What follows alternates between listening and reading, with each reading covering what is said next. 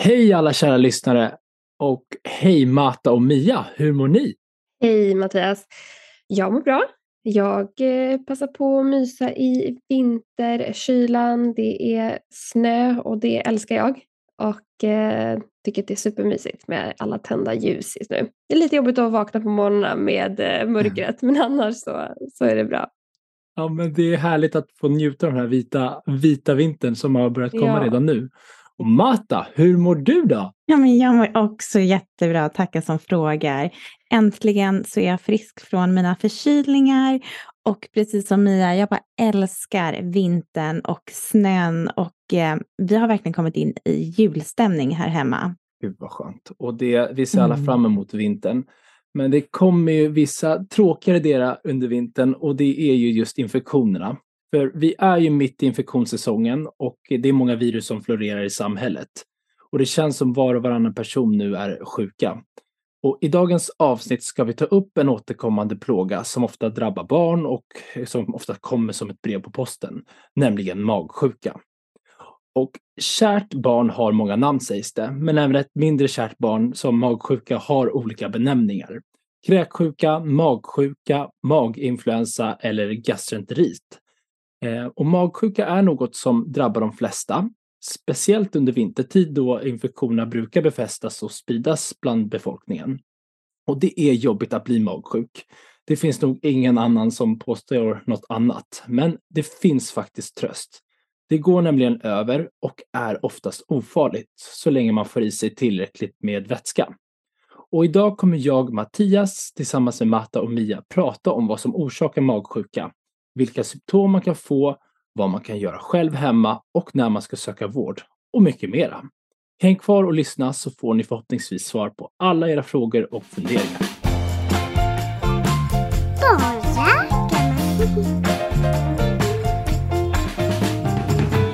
Ja, magsjuka är verkligen ingen rolig historia. Ska vi först bena ut vad som orsakar det? Men jättebra att börja med just den frågan. För magsjuka, det beror ju oftast på att man har blivit smittad av ett virus. Men ibland kan man faktiskt bli magsjuk av bakterier och parasiter. Som till exempel vinterkräksjukan som är väldigt vanlig just nu. Den beror till exempel på kaliciviruset. Men oavsett orsak så är symptomen, som vi kommer berätta om lite senare, ganska likartade. Men då tycker jag vi passar på och slänger in en faktaruta om virus och bakterier.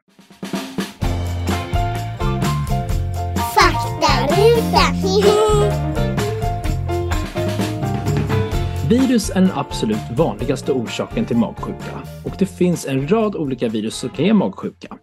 Bland annat rotavirus, kalicivirus, vilket är den eh, kända vinterkräksjukan, enteriskt adenovirus, astrovirus och enterovirus med mera. Magsjuka orsakad av bakterier är mindre vanligt och en stor del av fallen orsakas efter utlandsresa. Många känner igen namn på bakterieinfektioner som kan orsaka eh, bakteriell gastroenterit. Exempel på dessa är salmonella, shigella, campylobacter och ETEC som ofta orsakar turistdiarré vid utlandsresan.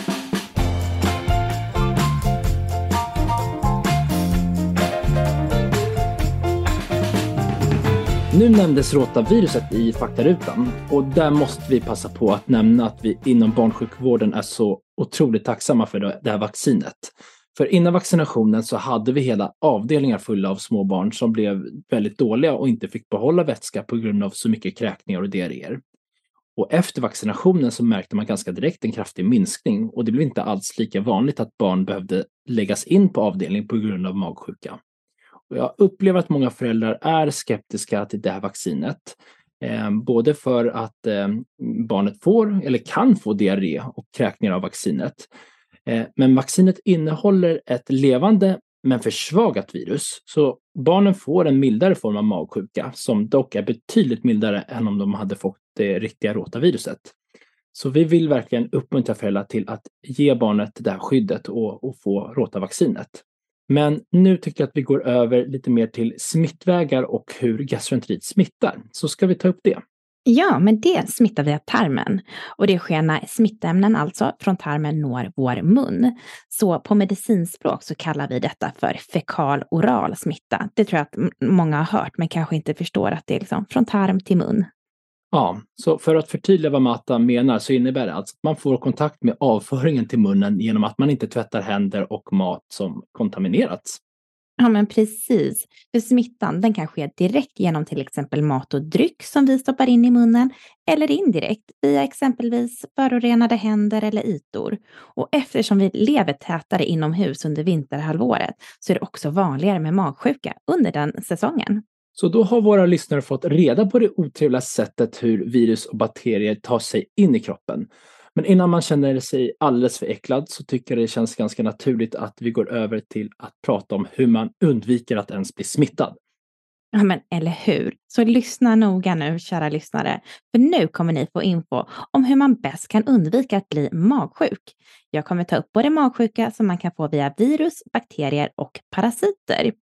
Och en av de viktigaste punkterna, det är god handhygien. För precis som jag nämnde tidigare så smittas man bland annat via förorenade händer. Så tvätta händerna ordentligt efter toalettbesök, innan hantering av livsmedel och före var varje måltid. Det är liksom A och O. Sen så uppmuntrar jag er att hålla toalettstolar och tvättställ rena. Och man ska tänka på när man lagar mat, som till exempel kyckling, det ska alltid genomstekas. Annars finns det risk att det liksom finns bakterier i maten som kan ge magsjuka, för de dör inte där. Och eh, när vi ändå håller på och pratar om matlagning, så se till att diska knivar och skärbrädor mellan varje användning. Och sen så kan man också tänka på att använda flytande tvål och en egen handduk. Och där måste jag få inflika att det är ju så att vissa virus är väldigt motståndskraftiga, bland annat vinterkräksjukeviruset kalicivirus. Och det gör att de faktiskt kan överleva vanlig handsprit. Så var därför noga med att tvätta med tvål och vatten så att man spolar bort viruset. Ja, men exakt. Och ett tips till er som har blöjbarn som är magsjuka är att den som ehm, byter blöjorna tvättar händerna noga efter blöjbyten och höll, håller skötbordet rengjort och slänger använda blöjor först i en egen plastpåse som sedan kan slängas med vanliga sopor. Nu liksom ger jag alla tips på att undvika att bli magsjuk. Sen så ska man också tänka på att inte bada i pool eller bassäng förrän två veckor efter sin senaste diarré om man nu har varit magsjuk. Och sist men inte minst, är man smittad så ska man stanna hemma och hur man ska tänka mer kring det kommer jag gå in på lite senare. Bra, då har vi klargjort hur man ska minska risken att ens bli magsjuk. Men skulle man trots allt bli sjuk så måste vi gå igenom vilka symptom man kan förvänta sig. Ja, och Kräkningar och diarréer, det är de vanligaste symptomen när barn har magsjuka. Och när vi säger diarré, då menar vi tre eller fler lösa eller vattentunna avföringar per dygn. Eller fler än vad som vanligtvis är normalt för barnet. Och förutom kräkningar och diarréer så kan ett barn som är magsjukt även ha symptom som illamående, ont i magen, feber, trötthet och orkeslöshet. Och precis som hos oss vuxna så vill barn oftast inte heller äta när de är magsjuka. De har helt enkelt inte så bra aptit. Och man behöver inte ha alla symptom utan det räcker att man har ett av de här symptomen som jag nämnde. Och de här symptomen de brukar komma snabbt efter ett par dagar efter att barnet har smittats. Om man då har kräkningar så brukar dessa också upphöra inom ett par dygn medan diarréerna de kan pågå längre, ibland upp till två veckor. Ja, och, och det är bra att känna till också att just diarrén inte alltid är orsakat av viruset i efterförloppet utan att det kan vara så att den normala tarmfloran eh, har blivit påverkad av, av viruset så att den är lite rubbad efteråt. Det är lätt att tänka att all form av diarré och kräkningar orsakas av magsjuka. Men det finns ju andra sjukdomar och tillstånd som kan ge diarré och eh, kräkningar. Eh, ska vi ta upp några exempel? Ja, alltså det finns ju jättemånga exempel som du säger eh, Mattias. Men man kan kräkas och få diarré av så många orsaker som inte behöver vara just magsjuka. Och till exempel eh, så kan det vara matförgiftningar, matallergier och förstoppningsdiarré som är lite paradoxalt. Men självklart, har man samtidigt hög feber tillsammans med andra allvarliga symptom som till exempel kraftiga magsmärtor så är det viktigt att söka vård och utesluta andra sjukdomstillstånd som kräver en åtgärd. Till exempel blindtarmsinflammation som gör ont på höger sida och då kan man också kräkas och ha diarréer. Jättebra att du nämner det Mia, just med att man inte bara ska titta på kräkningar och diarréerna utan liksom allmäntillståndet, om det finns några andra alarmerande symptom som man ska vara uppmärksam på. Nu nämnde du även matförgiftning och min uppfattning är att många eh, tänker att det är lite samma sak som magsjuka. Så jag tycker vi slänger in en faktaruta om matförgiftning.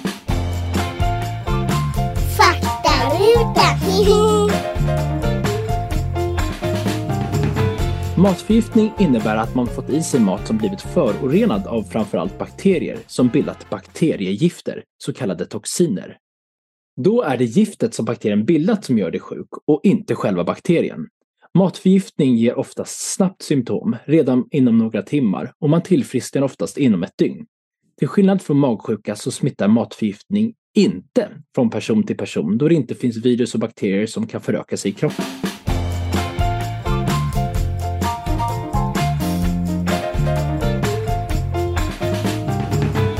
Okej Mia, vill du fortsätta med andra orsaker till kräkningar och diarréer? Ja, jag nämnde ju några där innan. Eh, men vi kan också ta upp de allra minsta barnen. För de barn som ammar så är det faktiskt väldigt vanligt med kräkningar och då kan det vara svårt att veta vad som är vad. Men har man ett barn som växer och utvecklas bra men bara har kräkningar så kan det vara helt normalt. Det beror oftast på det som vi kallar för överskottskräkningar. Alltså att barnet äter mer än vad magsäcken rymmer och då kommer det helt enkelt upp. Och hos oss vuxna och hos större barn så har den här ringformade muskeln som eh, vi kallar magmunnen, den har blivit starkare med åren och den förebygger att mat, att mat går tillbaka från magsäcken upp i matstrupen. Men hos de allra minsta så är den här muskeln underutvecklad och då kan maten enkelt gå i fel riktning och barnet kräks då. Sen så finns det ju en hel drös med andra orsaker till kräkningar och diarréer. Eh, till exempel förstoppningsdiarré som jag nämnde tidigare eh, och som vi också pratat om i vårt tredje avsnitt som är förstoppningsavsnittet. Så där kan man lyssna eh, på om man misstänker att ens barn har förstoppningsdiarré och vill lära sig mer om det. Ja, Jättebra. Och det, det finns ju som du säger så många andra sjukdomar och tillstånd som kan ge kräkningar och diarréer. Men det skulle ta flera veckor att spela in. Så det, det hoppas vi att vi kan ta upp vissa delar i andra avsnitt när man pratar om eh, andra sjukdomar. Men en annan vanlig fråga som vi ofta får är just hur länge barnet ska stanna hemma från skolan eller förskolan efter en magsjuka. Matta, vill du ta upp det?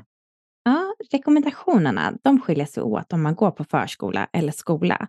Så om en spanar i förskoleåldern så kan den gå tillbaka till förskolan när den börjat äta normalt och inte har några vattentunna diarréer eller kräkts på två dygn. Ja, precis. Och det finns ju vissa undantag, till exempel vid bakteriella maginfektioner, eh, där det kan krävas att man lämnat ett avföringsprov som eh, visar att man inte längre har bakterien innan man går tillbaka till förskolan. Men de här bakteriella infektionerna är anmälningspliktiga. Så i så fall kommer ni få den informationen av er läkare. Ja men toppen. Och sen så har man ett barn i skolåldern istället. Då ska man däremot låta den stanna hemma tills den inte har haft någon diarré eller kräkts på minst ett dygn. Och vad gäller övriga familjemedlemmar som är friska så behöver de inte stanna hemma i förebyggande syfte. Men det är fortfarande väldigt viktigt med handhygienen och att man går hem så fort man eh, får symptom. Ja, och man ska både jobba för att inte bli smittad men också för att inte smitta vidare. Och Mia, vill du berätta vilka tips du brukar ge på vad man kan göra hemma om man nu fått magsjuka? Mm. Det man ska komma ihåg är att de flesta bli, som blir magsjuka, de blir friska utan att behöva söka vård. Även om det i stunden är väldigt jobbigt att ha magsjuka och man kan känna sig desperat. Vi vet att det är jättekämpigt, eh, men vi har ju lite tips på vad man kan göra hemma för att må bättre. Och det första man ska tänka på är att alltid erbjuda barnet lite vätska, men ofta. Man behöver mer vätska när man är magsjuk eftersom man förlorar vätska vid kräkningar, diarréer och även feber i sig. Och har man svårt att få i sitt barn vätska så kan man ställa klockan och ge lite vätska runt en till två teskedar åt gången var femte minut. Och ge inte för stora mängder eh, åt gången. För ger man mycket vätska på en gång då finns det en risk att barnet börjar kräkas och då måste man börja om. Jättebra att du nämner det. Det vill man ju verkligen inte. Nej, precis. Och avseende vätska så får man gärna ge saft eller någon annan dryck med energi i. Även isglass i stora lass fungerar. Och allt är bättre än att bara ge vanligt vatten eh, för mycket för då, då tappar man själva näringsinnehållet. Man ska dock undvika lightprodukter för de innehåller nämligen ämnen som kan förvärra situationen för de, de är lite laxerande och kan ge diarré i sig. Och har man ett barn som ammas eller får bröstmjölksersättning då ska man fortsätta med det här, men oftare än vanligt, även om barnet kräks. För där är det extra viktigt att barnet får i sig så mycket näring som möjligt. Man kan också testa att pumpa och ge bröstmjölken med sked eh, om barnet inte vill ta bröstet och inte orkar. Ibland så kan man även behöva ge vätskeersättning och det är bra att erbjuda det om barnet kräks mycket eller har kraftiga diarréer oavsett barnets ålder, för det innehåller jättebra det som vi kallar elektrolyter, alltså salter. Och man ska fortsätta att ge vätskeersättning tills barnet blir piggare. Vad är vätskeersättning? Vätskeersättning eh, är receptfria påsar man kan köpa på butiker och på apotek som innehåller både eh, den eh, socker som barnet behöver men även elektrolyter, alltså salter, för att täcka barnets förluster. Och när barnet känns bättre, då kan man börja erbjuda mat lite lätt. Och då är det bra att börja med små portioner och gärna soppa till att börja med eller buljonger. Och har barnet diarré så kan det också börja svida och göra ont i ändtarmsöppningen. Och då kan det vara en bättre idé att tvätta eller duscha rumpan istället för att torka med papper som kan svida och göra ont i sig. Och efter det så kan man torka försiktigt och sen smörja med fet kräm eller salva runt ändtarmsöppningen för att lindra svedan. Jättebra råd för vad man kan göra hemma, Mia. Men eh, ibland kan det ju vara så att trots alla de här åtgärderna som, vi, som du nu har nämnt så funkar det inte. Och då kan det vara bra att nämna vissa tecken som man ska vara lyhörd på när man faktiskt bör åka till sjukhuset med sitt barn. Ja, men klok fråga Mattias. Är man osäker på om ens barn behöver vård eller inte, då kan man ringa sin vårdcentral eller sjukvårdsrådgivningen om ens barn har följande symptom som jag tänkte ta upp. Om barnet är yngre än sex månader och har kräkningar och diarréer. Om ens barn inte blir bättre inom ett dygn. Om eh, man anser att ens barn ter sig friskt men bajset fortsätter att vara löst i mer än två veckor efter att man varit magsjuk. Och så till sist om barnet har en kronisk sjukdom där man som förälder är osäker på om man behöver söka vård eller inte. Och vid vissa tillfällen då är det mer akut att söka vård och det är när barnet kräks och har dier och dessutom eh, inte får i sig någon vätska eller kissar mycket mindre än vanligt. Om barnet är trött, inte orkar leka, ter sig ointresserad av omgivningen, om barnet har väldigt ont i magen eh, och det inte går över eller till och med förvärras. Och så till sist om det kommer blod i kräkningarna eller i bajset. Och du nämnde ju där eh, att barnet inte kissar eller att man inte får i sig någon, någon vätska alls. Och, och då tänker jag, då är det ju bra att vi pratar lite mer om just vätskebrist och eh, tecken på att barnet har det. Ja, precis. Det är jätteviktigt. För vätskebrist det uppstår när kroppen förlorar mer vätska än vad den tillförs. Och den risken ökar om barnet är yngre än två år eh, och inte kan behålla vätska och samtidigt har kraftiga diarréer. Och ju yngre barnet är, desto känsligare är det för vätskebrist och uttorkning. De allra flesta barn de behöver ju inte söka vård om de får vätskebrist, om de klarar att få i sig vätska samtidigt. För då brukar nämligen besvären gå över av sig själv. Men om man upplever att besvären inte går över och barnet blir sämre, då ska man givetvis söka vård. Och även här har ju åldern en betydelse. Har man ett spädbarn som är yngre än två månader och som har diarré och kräkningar, då ska man söka akut på en barnakutmottagning och inte invänta till exempel eller vårdcentralstid. Och det här är en jätteviktig del med just tecken på vätskebrist. Så jag tänker vi slänger in en faktaruta. Faktaruta!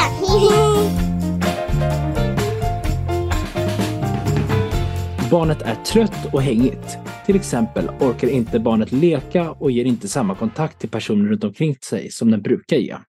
Vissa barn är mer törstiga, men vissa barn blir inte törstiga trots vätskebrist.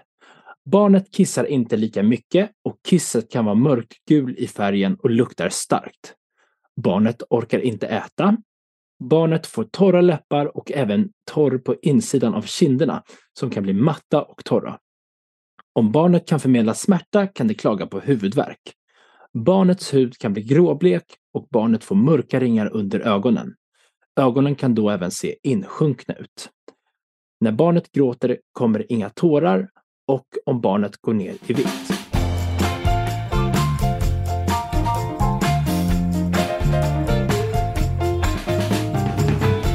Om barnet är kraftigt uttorkat, då kan man se det på huden, då den inte är lika spänstig. Och det här kan man se genom att nypa lite mjukt i huden och dra huden utåt. Och vanligtvis då ska huden gå tillbaka på mindre än två sekunder. Men om barnet är uttorkat då kommer huden att stanna kvar i det här utåtläget och inte sjunka tillbaka lika snabbt. Och vissa barn som har Eh, vissa sjukdomar, de kan också vara känsligare för vätskebrist. Och exempel på sådana här sjukdomar det är cystisk fibros, diabetes typ 1, hjärtlever, neurologiska och njurämnesomsättningssjukdomar. Och där ska man ha en lägre tröskel för att söka en barnakutmottagning helt enkelt. Klokt att du nu nämner just de här grupperna där man ska vara extra känsliga eh, och ha lägre tröskel för att söka vård. Och på tal om vård så är det många där hemma som undrar liksom vad, vad gör läkaren och vad gör sjukvårdspersonal på sjukhusen när man väl kommer in? Ja, men det är ju en jätteklok fundering. För det är ju så att när man söker vård så brukar vi fråga kring hur länge barnet har varit sjukt, vilka symptom den haft och vilka mängder kräkningar och diarréer det rör sig om så att vi får en uppfattning. Och vi brukar också fråga bland annat om barnet orkar leka och om barnet ätit och druckit något som kan orsaka magsjuka. Och sen så tar vi och undersöker barnet genom att bland annat känna och klämma på magen, kontrollera temperaturen, pulsen och blodtrycket. Och så undersöker vi även huden och slemhinnorna i munnen genom att titta och känna. Ja, precis. Återigen som vi sa tidigare att vi tittar ju på huden hur den ser ut och slemhinnorna för att leta tecken på vätskebrist. Ja, men precis. Och sen tittar vi också på barnets tillväxtkurva för att se hur mycket den har tappat i vikt. Och ibland så behöver man också lämna blod och urin och bajsprov. Jättebra Matta. Och nu tycker jag vi ska gå in lite på vad behandlingen kan vara när man väl kommer till sjukhus. Ja, men på akuten så börjar vi i princip alltid med att föräldrarna får putta på med 5 ml vätskeersättning var femte minut, precis som ni har gjort hemma. Och de här 5 ml de motsvarar en, cirka en tesked. För det är nämligen så att kräkreflexerna, de blir så otroligt känsliga i samband med magsjuka. Och ger man en för stor mängd så kommer den oftast upp kort inpå. Och sen så utvärderar vi hur det går när man ändå är då på akuten. För ofta vill ju barnen varken äta eller dricka för de är illamående. Men vi måste ändå vara där och vara jobbiga och se till att barnet får i sig vätska om de nu visar tecken på uttorkning. Och skulle barnet kräkas trots påputtning, så då får man ta ställning om man behöver hjälpa till med sond eller dropp. Och många där hemma kanske inte känner till vad en sond är, men det är en mjuk plastslang som man för in genom näsan och ner till magsäcken. Och i den kan man ge både bröstmjölk eller bröstmjölksersättning eller vätskeersättning för att täcka de förluster som, som barnet har. Ja, men tack för förtydligandet Mattias. Ibland blir man lite arbetsskadad och använder lite väl många medicinska termer. Men det är också värt att nämna att om magsjukan beror på en bakterie så kan det också bli aktuellt med antibiotikabehandling nu när vi ändå pratar om behandling. Och hur är det med tillfrisknande Matta? Vad brukar du säga? Ja, alltså jag brukar säga att oftast blir man frisk inom ett dygn eller inom ett par dygn. Och kan man bli magsjuk flera gånger? Ja, tyvärr. Mot just vinterkräksjukan så kan man få ett kortvarigt skydd, men man kan bli sjuk flera gånger under en och samma vinter dessutom. Och sen verkar det som att vissa aldrig blir magsjuka. Matta, varför är det så? Ja, vissa verkar ju aldrig bli sjuka och det tror man beror på en medfödd motståndskraft. Så stort grattis till er alla som inte blir sjuka helt enkelt. Ja, man önskar ju att alla vore lika motståndskraftiga, men vi är tyvärr ett gäng som får stå ut med magsjukan om och om igen helt enkelt. Jajamän, jag är en av dem kan jag lova.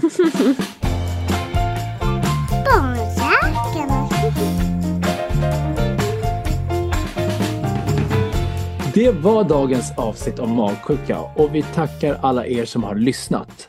Och något som är viktigt att känna till är att mat kan man vara utan ett par dagar utan problem.